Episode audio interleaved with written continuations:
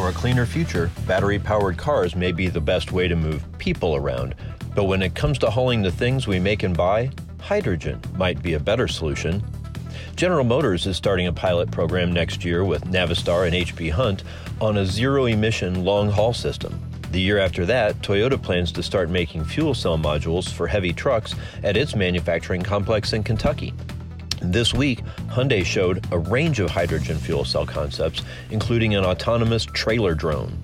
While still expensive in small numbers, hydrogen fuel cells could combine the pollution reducing benefits of electric vehicles with the convenience of those that burn fuel.